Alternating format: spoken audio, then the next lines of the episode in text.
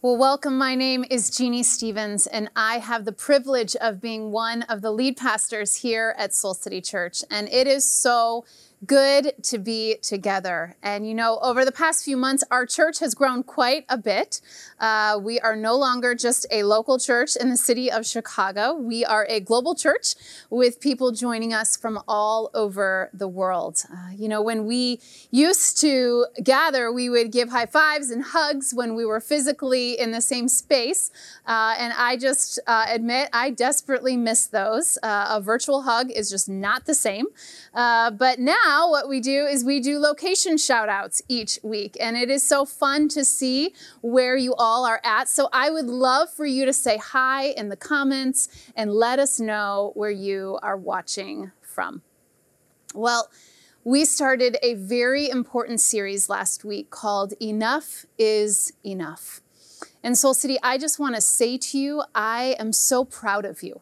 I am encouraged that you are opening yourself up to listen and to learn and to lean into these crucial conversations that we are committed to having as a church on race and power and privilege.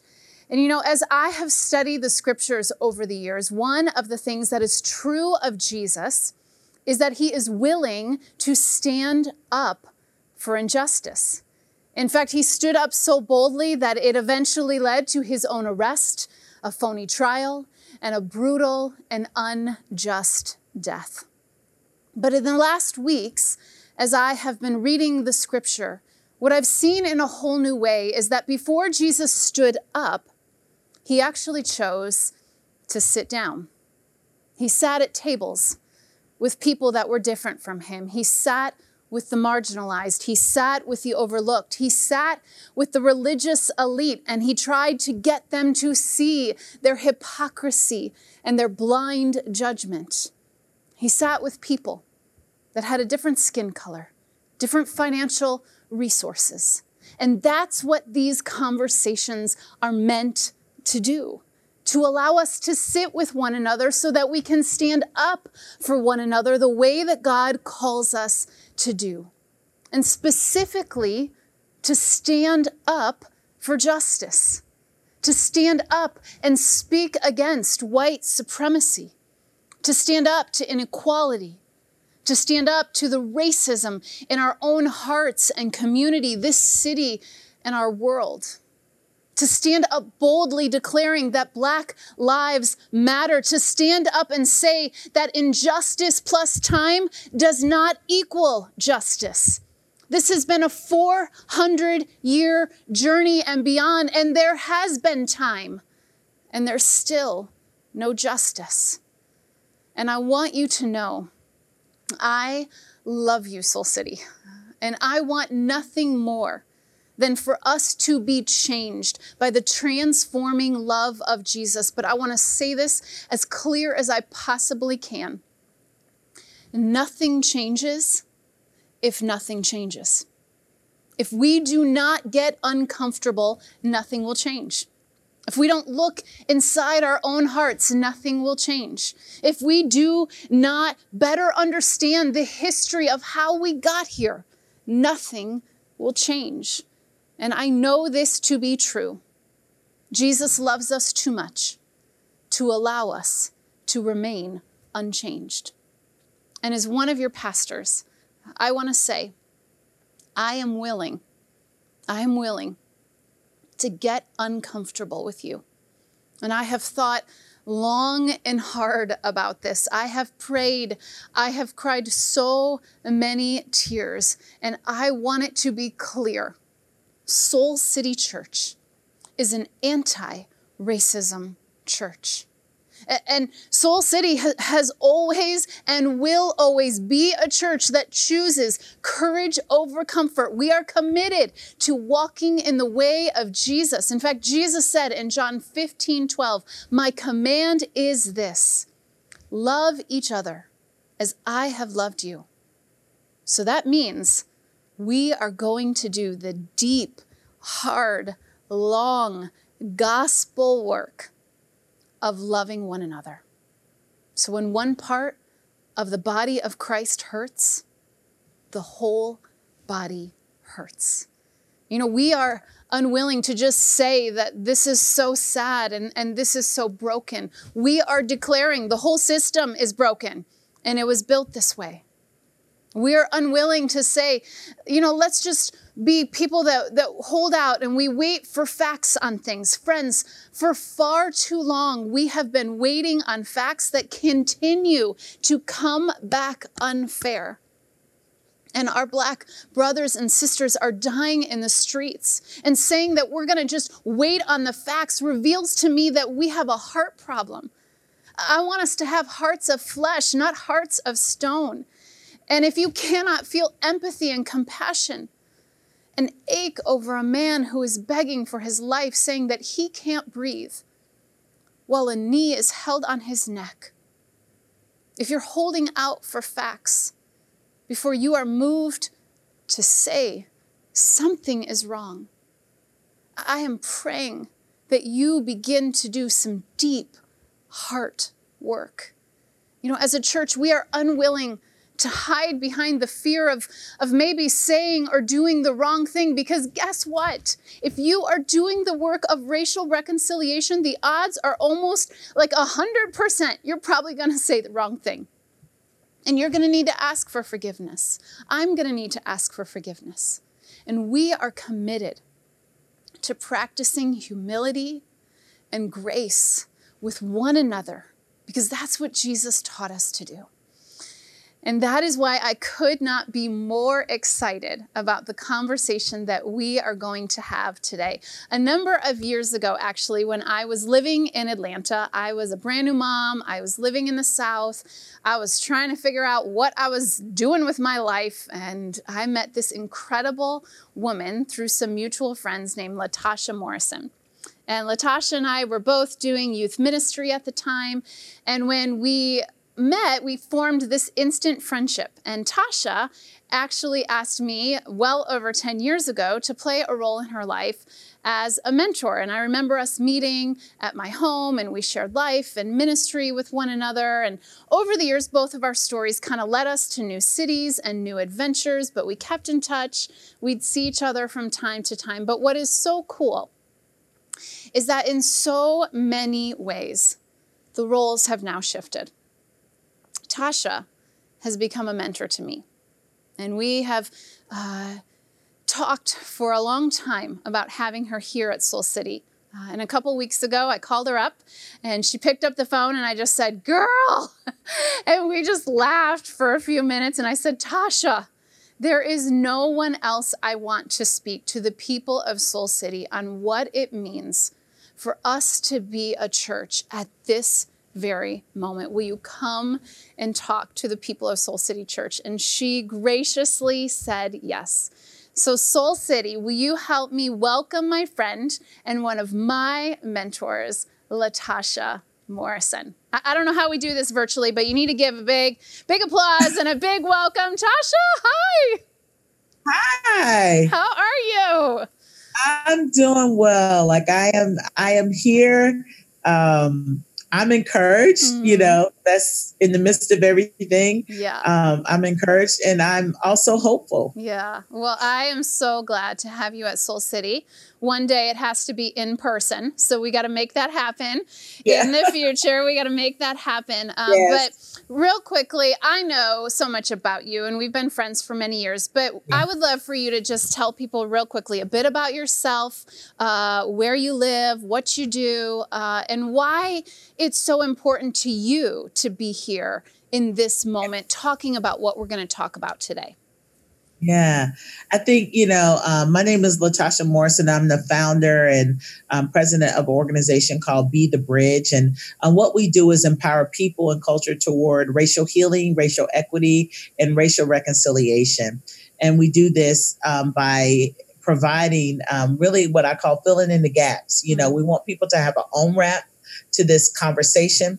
And so we created tools and um, um, online conversation groups and offline conversation groups, and um, you know a youth version and all these other things to help people start this conversation. Specifically, help the church mm. start this conversation. Yeah. Yeah. So that we can understand ABCD, um, so that we can further understand um, some of the more, more difficult and complex things that um, help us understand systemic racism. Yeah. And so that's what we do. And I live here in Atlanta, Georgia. So um, I moved actually. So our we've kind of tracked a little bit. I moved and I started Be the Bridge when I was living in Austin, Texas. And you know, from my time there and um, just really um, the incident with um, the murder of Trayvon Martin really catapulted mm. this conversation. Um, this is conversations I've had for years. Um, I can trace the threads of this back to high school, but I only had this conversation with other people of color and specifically African Americans. But really, the Trayvon uh, Martin situation was the catalytic catalytic event that really um, opened up this for me to have this conversation within the spaces that I was in. Yeah, yeah, and I know that for you personally, it was an it was an inner shift for you to step into the calling that God has right. on your life. And it's been beautiful to watch and to be a supporter and a cheerleader and a friend. And, you know, I, I know that you're a leader and you are uh, directing so many people in this moment. But I just want to pause and ask you. How is your heart in this moment? I mean, there is so much happening in the world. This is a critical moment in time, but how is your actual heart as we navigate these days. Okay, I couldn't hear that last thing. You said navigate, and then I didn't hear you. Yeah, I said, How is your heart as we navigate through these okay. days? Okay.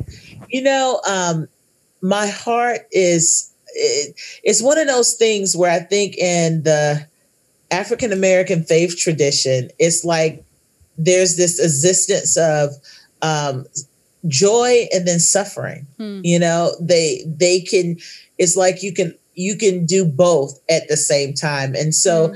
there's this sadness about the fact that we even have to have this conversation in 2020 and that there's so much that hasn't been done and said and rectified and redeemed in mm-hmm. that um, that it's it burdens you and it and, and, it saddens you that we're we're having to prove our humanity mm-hmm. you know and to explain um, you know um, that the situation that happened um, the situations that happen are wrong and you know having to use data to um, talk about the um, over criminalization of, of black bodies in this country i think that part is the sad part that we're mm-hmm. having to convince people of that and that yeah. we're being talked about like objects in that yeah. sense um, but then there's this joy part where there's this problem that a light has been shined on. Yes. And sometimes th- there's an opportunity there.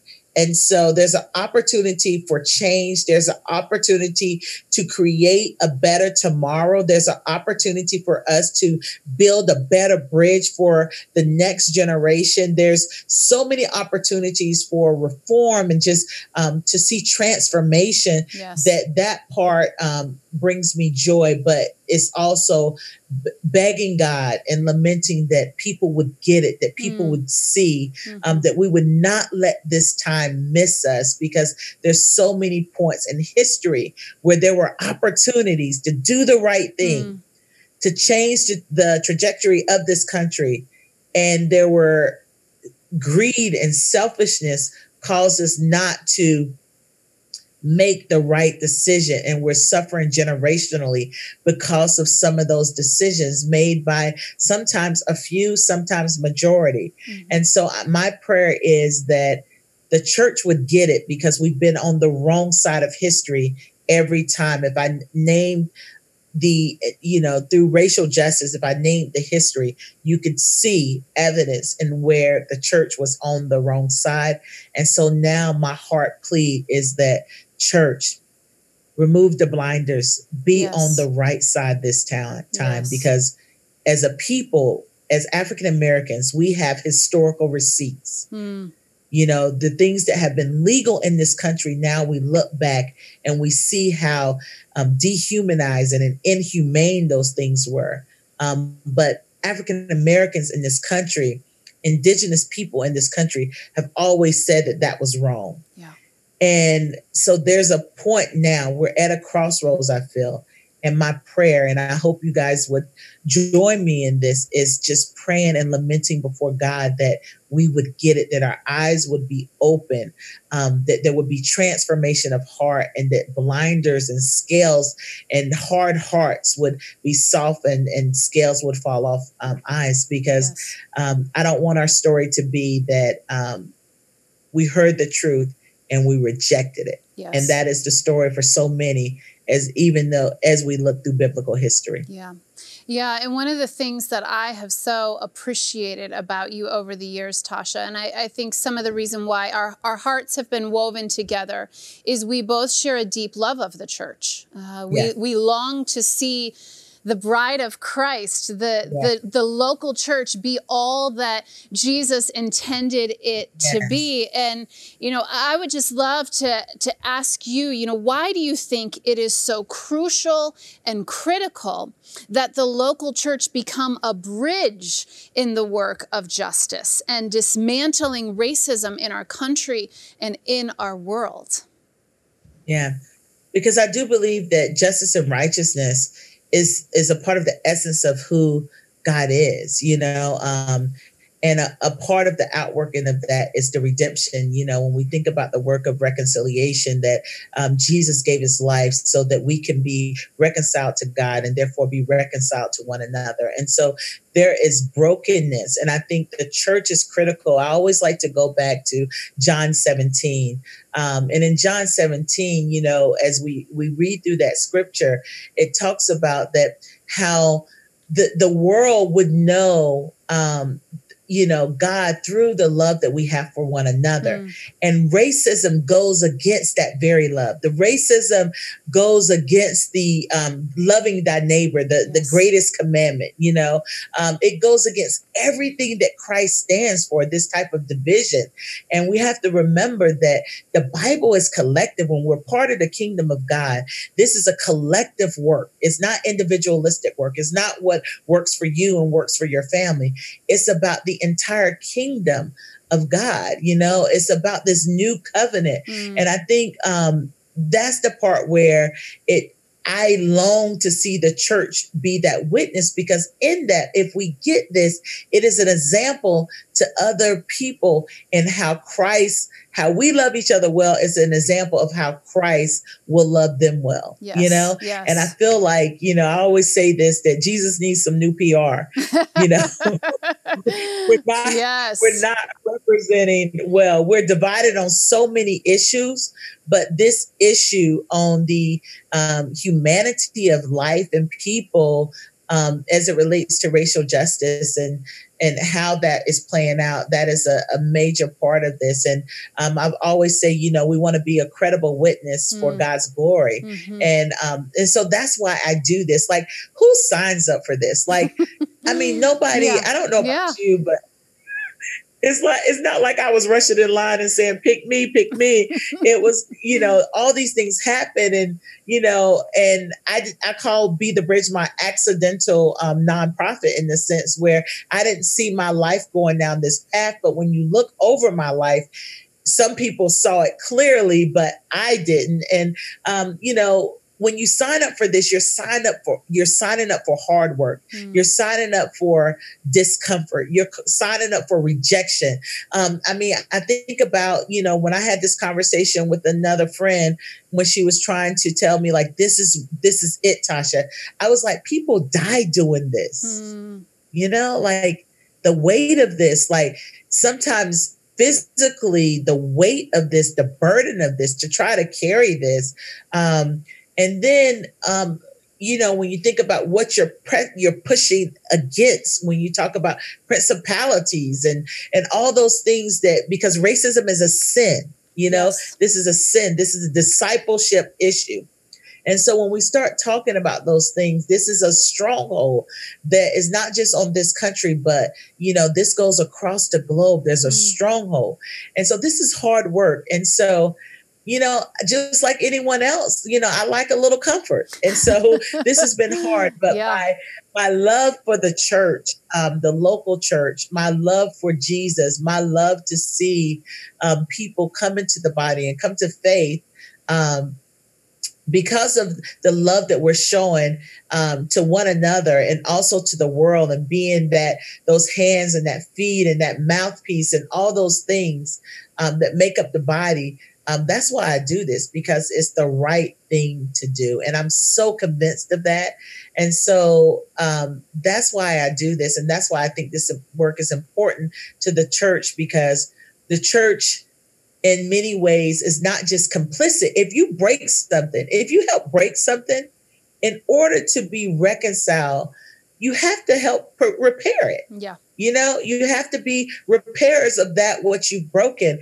And if you look at history, the Puritans, like the church was not just when, when I talk about collective, the church was just not complicit. We helped create the infrastructure. Yeah. For what we have here today. Yeah. This racialized society was also constructed mm. by Christians mm. or those that called themselves mm-hmm. Christians.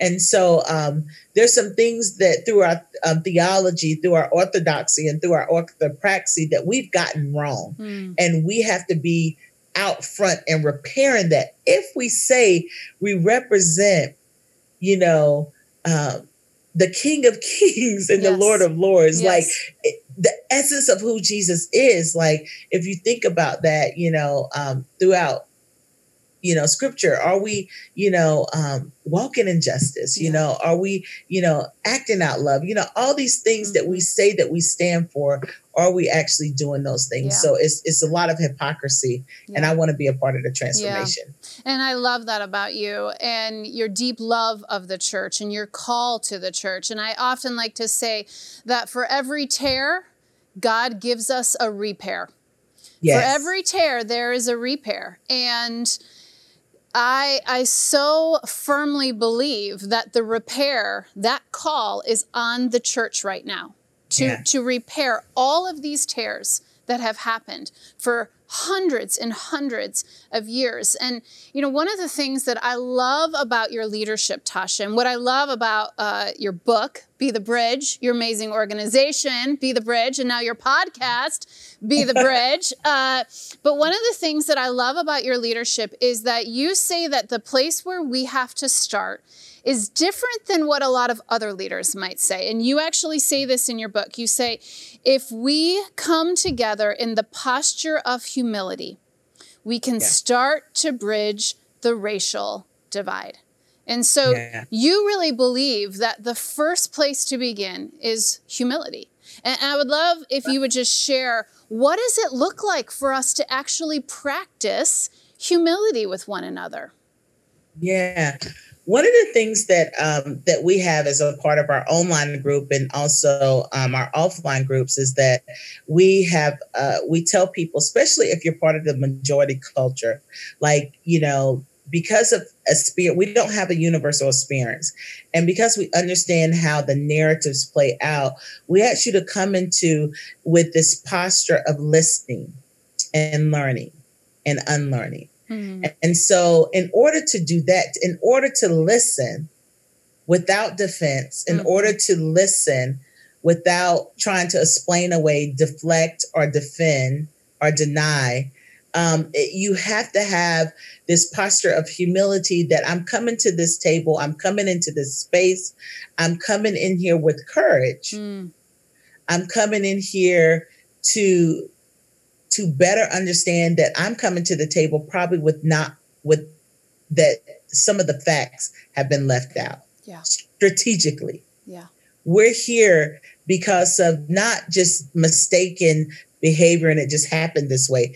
We are here because there were strategic plans to place us here. Mm. There were strategic plans to make sure that you don't know all your history. There's a mm-hmm. strategic plan to make sure that you don't understand like um, all the context you know mm-hmm. of we we have deliberately done that in our education system and in our society we've completely erased mm-hmm. um, certain history mm-hmm. and so we have to understand that when we come with a posture of humility you're saying it's like a surrender yeah it's like i see the brokenness and i want to be a part of the repair Yeah. And in order to be a part of the repair, there has to be a transformation of heart. Yeah. So I'm coming. I don't know what to do, Mm-hmm. but I know I can listen. Mm, And there's a lot of power in that. Listening is a verb, mm. you know, it's like it's active. Yes. And so, because as you listen, you'll get the next steps and what can be done, the action to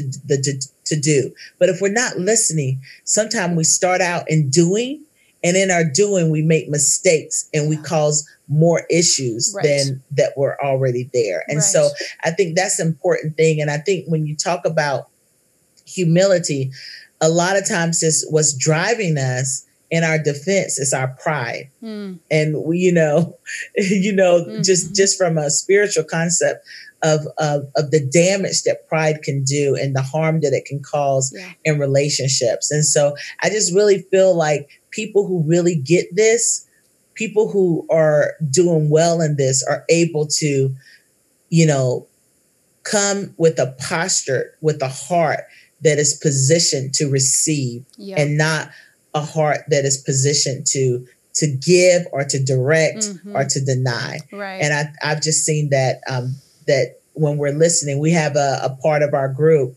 where if you join our online group you can't talk for three months. Hmm so anyone that joins our online group there's a, a moment of silence and not silence and inactivity but silence and saying hey here's some books for you to read. Hmm here's some videos for you to watch. Hmm here's some scholarly documents for you to read so that you understand that there's a lot of information that's missing Yeah. um, and that the thousands of people that are talking people have researched this for years. People have lived this. This is not decades. We're talking about centuries. And so your little google for one day and you feel like you have all the answers. Right. Right. you know there's a body of work here. There are professional people educators and practitioners that have dedicated their life to this work. Hmm and so i think the least we can do is listen because this is the thing. What if you're wrong? Mm what if you're wrong there's a lot to lose if you're wrong mm but the fact that if i'm wrong there's not a lot to lose because what i'm saying is to love all of your neighbors as yes. yourself Yes. and let's undo some of the injustice that we see. Yes. What's wrong with that? Yeah. Yeah. You know? So think about the cost of being wrong in this Mm. and the the the importance of being on the right side of of history in this. Yes, yes. And I, uh, I just had a friend right before this. I was telling her that you and I were talking today, and she said, "I just joined one of the groups, and I'm in three months of silence." And um, and I, I love that you invite people into the posture of humility by listening and learning. You know, because I think oftentimes um, it is so easy for people to get stuck in disillusionment. And, Yeah. and what ends up happening is they perhaps start to numb out and, and to deny that this is even an issue, or they get stuck in so much um, despair and they think there's nothing that I can even do. How can I? How can my little life make a difference? And and I know the truth about Soul City Church. I know the kinds of people that are a part of this community. We are a people of dedication. We are a people that are committed to doing justice and you know walking it out. Um, but what would you say to us uh, as a church on how do we start to remove the roadblocks to reconciliation in our own lives. You know, as you said, it starts in the heart. It, it starts in here. So what what's what's something that we can each do to just start to remove the roadblocks towards reconciliation? Yeah, I think one of the things um, this that's a great question. I love the way you you're asking that question because you're saying how do we start with our own hearts, and I think that's important because a lot of people want to start with their organizations, mm-hmm. they want to start with their churches or their communities, but really this work starts directly with you. It starts directly with you. It starts with understanding um, terminology related to this work, understanding, you know, um, what is systemic racism, you know, understanding this construct of race. You know, I think that's important for us to understand that just like Black is a social construct and a political construct, that white is also a, a construct a political and social construct. Mm. And so we have to break that down and say, okay, mm-hmm. what does it mean to be Black mm-hmm. in this construct? What does it mean to be, you know, Asian America in this construct? Because there's these are different countries, China, Japan, you know, Vietnam, all these things, but they're all thrown into this, this Asian construct. Um, and then what does it mean to be white? Like, what is white identity?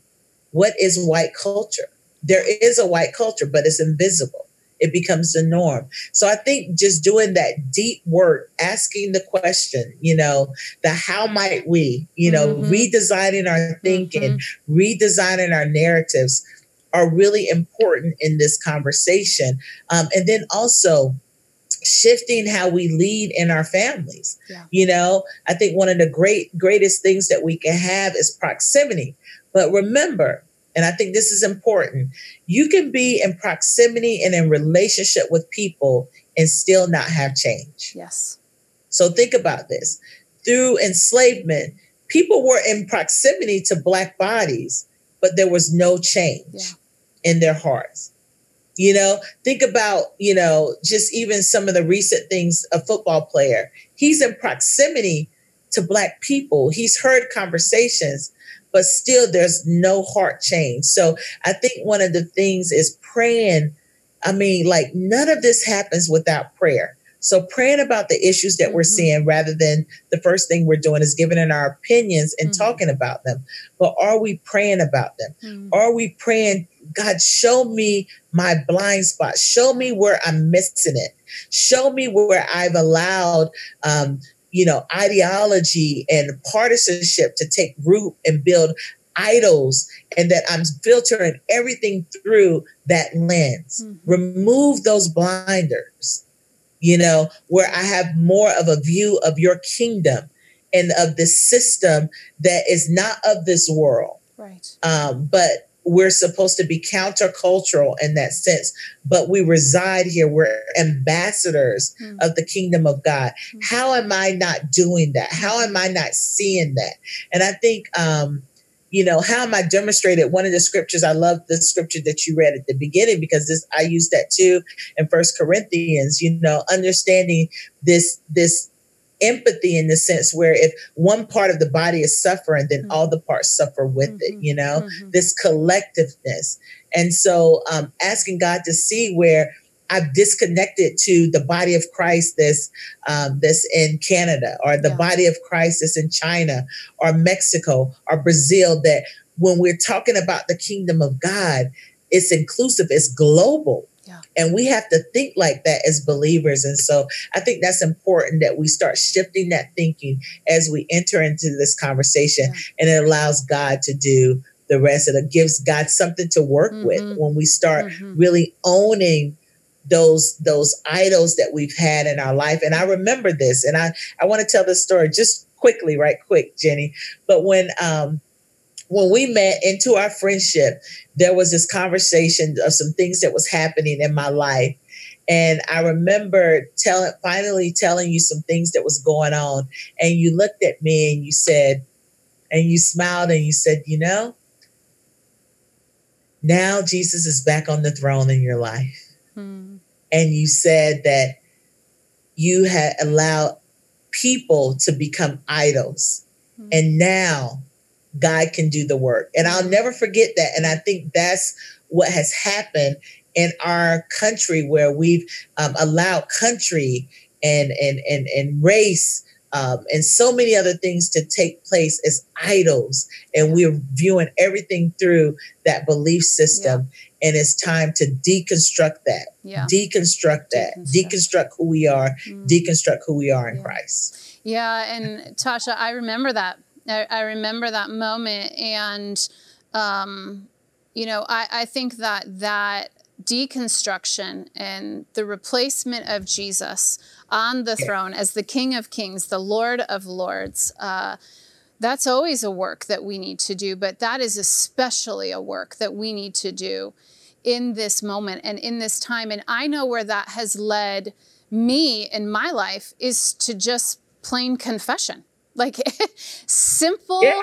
simple as it may be, it has just led me to confession. God, will you forgive me? There is yes. there are broken parts of my heart and there are broken parts of what I see and what I listen to and what I speak. God, would you forgive me? And, and I love how you say this in your book. You say confession of our entanglement in racism and yes. systemic privilege is essential for complete healing and restoration. And none of us yes. is off the hook. amen. Everybody in the comments is saying amen and hallelujah right now. And, and I, when I read that, I thought, yes, that is so true. None of us is off the hook. Uh, but I want to ask, I want to press in and I want to ask a question on this. What does that look like for white people? What does it look like for white people to be mm-hmm. in a mm-hmm. posture of confession? And what does it look like for black people? to be yeah. in a posture of confession because I know you have said this to me. This is for all of us. Yeah. So I would yeah. love for you to speak to that right now because you know this about Soul City. We are you know the united nations here we are a very diverse uh-huh. church and and so i would love for you to speak into our body what does it look like for us as a diverse church to choose confession yeah i think that's this is one of the most important parts in this process toward um, reconciliation is that um, of confession. And I think, um, you know, we inherited a mess. It's not our fault. We didn't break it, but it is our responsibility mm. as a collective to be a part of the solution. And there's a lot of people who don't feel that way. But when I'm talking from a faith standpoint, you know, we can say, hey, you broke it, you fix it. Mm. We can't do it. You got to fix it. But when we say that we're connected, if we're looking at you know first corinthians if we're understanding galatians 5 like we have to understand that we're in this together mm-hmm. and if we're in this together then uh, we all play a role our roles may look different but we play a role. Yeah. And so, um, you know, so we're all responsible for being a part of the solution. And so, really, a part of that is confessing and being honest with yourself mm. about the biases that you have. You know, confessing, you know, the part that you played where you didn't you didn't break it, but systemically, you inherited a place, a, a hierarchy in this country that you have benefited from, that you have benefited from emotional, physically, and financially in this country.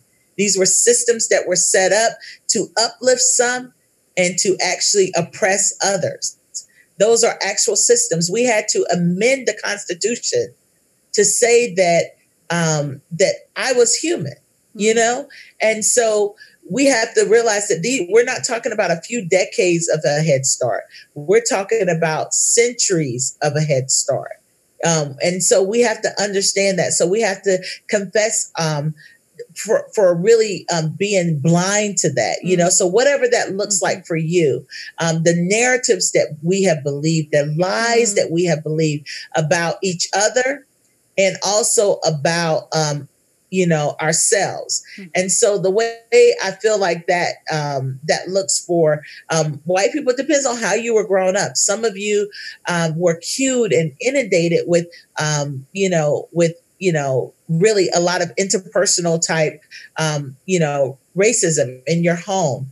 Um, some of you you know your parents taught you to love everyone but you were still cued by society saying that white is superior and everything else is inferior. You are cued that way. Mm-hmm. You know, we we kids begin categorizing at three years old. You know, um, so you were cued that way, and so I think it's just a, a a confession of that, and confession in a sense like the role that you've played personal, and that may look different for each person.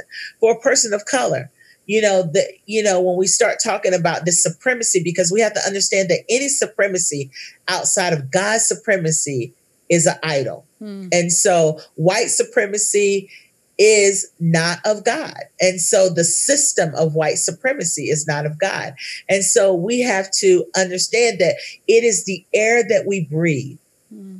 it is the foundation in which everything was established when you think about every every law that was put in place, the Constitution, it did not include um, black and brown bodies. It didn't even include women in that sense. And so we have to remember that. And so a lot of that we've also ingested, even as people of color, we've ingested some of those um, those idols. We've ingested it. And so one of the things in how in our community that plays out is colorism. Mm-hmm. And so I talk about this in the in the in the book about how this has separated our community because when you think about this system this system works because it is about greed it is about indifference and it is about self-interest mm. okay so greed indifference and self-interest and so we have to realize we've ingested some of the that that those things because it is the air that we breathe. And so divide and conquer. So there's things in order to rule, there has to be some type of divide and conquer.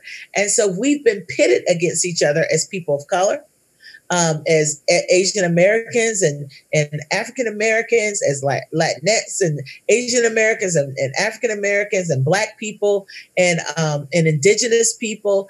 And so, even when you talk about the 40 acres and a mule, I mean, think about who land was stolen in order for you to even get 40 acres and a mule, which we didn't get. But I'm just saying, like, think about that. So, you had these layers of anti-blackness and those are things that we have to repent of in our community re- repenting of um, um, colorism and thinking of ourselves as less than and inferior mm. and to into um, how god created us and yeah. so i think there's so many layers and i think it has to start with you personally yeah. knowing where to start and how and what you've ingested what you've played over in your mind, the narratives that you pointed out, um, being open to seeing your prejudice and your biases, because if you have a brain, you have a bias. Okay. So we, we all have a brain. And if you were raised in America, you were raised in a racialized society. So you, there are racial biases that you have. So the, the, the thing is, the great thing about this is that if you learn something, you can also unlearn. Yes. And so there is hope for us all yes. and shifting our perspective yes. and changing our narrative yeah. to that is that is more godly mm. and more dign um, mm. that brings dignity and flourishing, not just to some, yeah. but to all. And that is the way forward in mm. this. Well, Tasha, I love the ways that God has used you uniquely in my life to help my unlearning.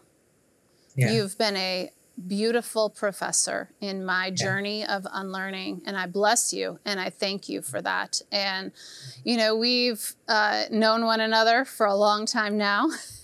And, you know, we've talked a lot about leadership and what does it yeah. mean for somebody to step into the the mantle of leadership, the responsibility of leadership. And I know that as I am entrusted with this humble honor of leading this church, I want to give you an opportunity to lead me in front of the people of Soul City Church.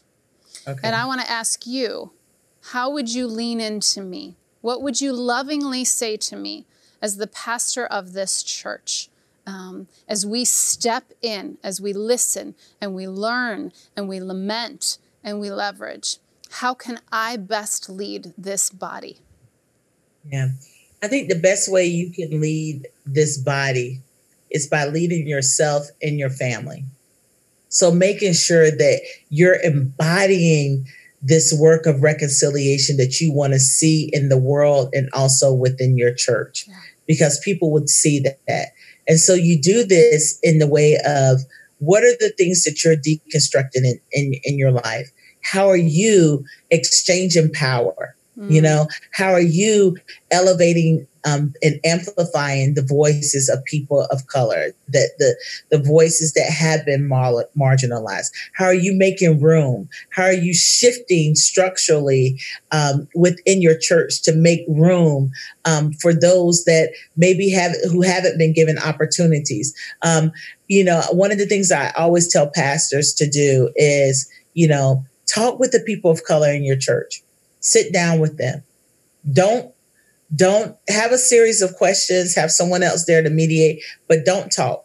Hmm. Don't talk and uh, and just listen to them and find out about their experiences find out how because there's things that you don't see as a pastor where you sometimes you feel like these things are happening this is this is um um this these conversations are happening that nobody in our church would ever harm someone else mm-hmm. but sometimes you don't understand like you know some of the um I would say microaggressions and macroaggressions mm-hmm. that are happening at different levels where some people feel shut down or some people feel unseen or like they don't belong.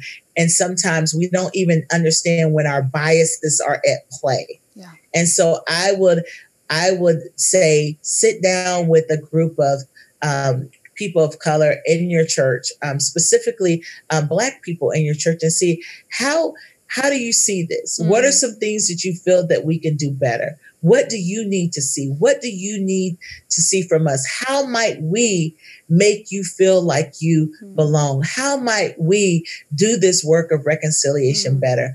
And I think being brave enough and having enough courage to really be able to ingest that and creating that um, that um, that environment for um, people of color to be brave with you I'm telling you, that is life giving to us mm. when we're invited in and we're not judged and it's not held against us when we say something that you don't like, you know? So be open. And that's where humility comes in, where I say you have to lead with humility in this. Um, that takes humility for people um, to say something because a lot of things that people may say, it may not have been your intent, but there may have been blinders. Yeah. And the impact is is what they're talking about. Mm. And so, but also as you hear, be in position to say, we want to change this and we need to link arms in this in order for us to change it. So mm. that's what I would say is lead from your family, lead yeah. from your personal life, lead from your family. And in that leading out, let that transcend into your church as it relates to power mm. dynamics. Mm. Thank you, Professor Morrison. I am so grateful for you. So grateful for your voice in my life. So grateful for your friendship. So grateful for this incredible book. Uh, so grateful that you were courageous enough to write it. So grateful for what Be the Bridge is doing in the world. And when we were talking on the phone, I said, Tasha, I got this crazy dream. And you're like, oh, Jeannie, you and your crazy dreams. And I said, No, I've got this crazy dream. I want to see the whole church go through Be the Bridge. I, I want yeah. to put this book in every person's hand.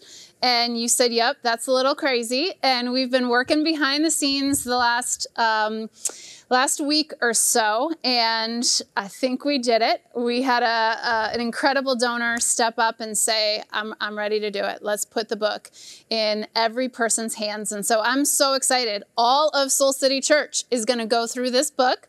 Uh, in a yeah. minute, I'm going to tell them about how they're going to get this book and how we are going to be a bridge building church.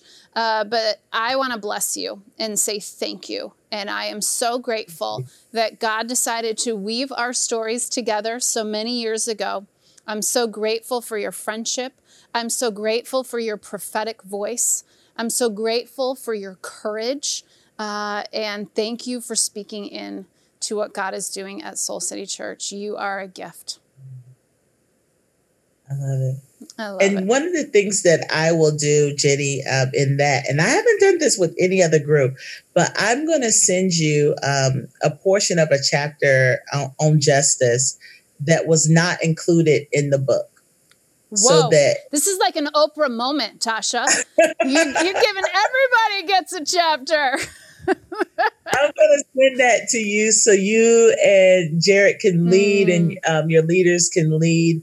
Um, just give you a, a little yeah. extra tools, um, you know, when we start talking about justice and what it means in its role um, in our theology. And I think that's important. I love that. And yeah, and so I'll I'll Thank send that, I'll email that to you um, um, later on. And so that's mm-hmm. something that you can kind of guide people um, through. So um, so we well, we love you, Jarrett, and I love you. Our kids love you. I'm sending you a big virtual hug, and I would love for you if you'd be willing to pray for our church as we step in to be a community that says we want to build a bridge.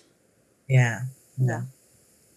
God, this is such a full circle moment, Lord, and um, we know that you love your the church and you love your body and you love the people that make up the body. And I pray, Father, that even the words that we spoke today would fall on good soil, Lord God, that they would take root, Lord God, and they would give life, Lord God. And that life, Lord God, would reproduce, Lord God, and grow and continue to grow, Lord.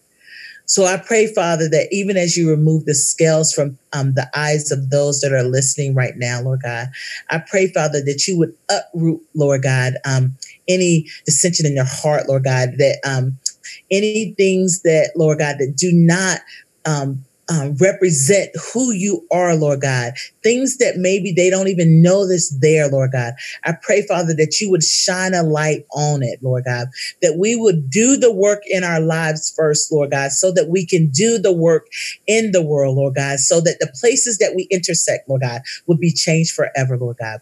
Give us eyes to see your kingdom, Lord God. Give us eyes to see your glory, Lord God. And I pray, Father, that you would begin to transform this world, Lord God. That you you would begin to transform not just Soul City Church, but Lord God, the communities that surround um, Soul City Church, Lord God, the, communities, the communities that intersect and the um, businesses that intersect with Soul City Church because of the work of reconciliation that you're doing, Lord God in their lives, oh God. So we thank you, Father. We thank you for this, this opportunity to make it right, Lord God. We thank you for this opportunity to repair that which has been broken, Lord God. So we thank you, Father, for um, the grace and the gift that you've given us of a second chance, Lord God. Allow us to see it, allow us to see you in the midst of this. And thank you for Soul City Church being courageous enough to step out into the discomfort, to step out into this tidal wave, Lord God, and say, Here am I, Lord, send me. So we are grateful for that, Lord. And we thank you, Father, for the boldness that you've given them. In Jesus' name, go before them, Lord. Take up the rear, hold our, stand beside us in the midst of all this happening, Lord. Give us the strength to endure when there is resistance and rejection. In Jesus' name, amen. Amen.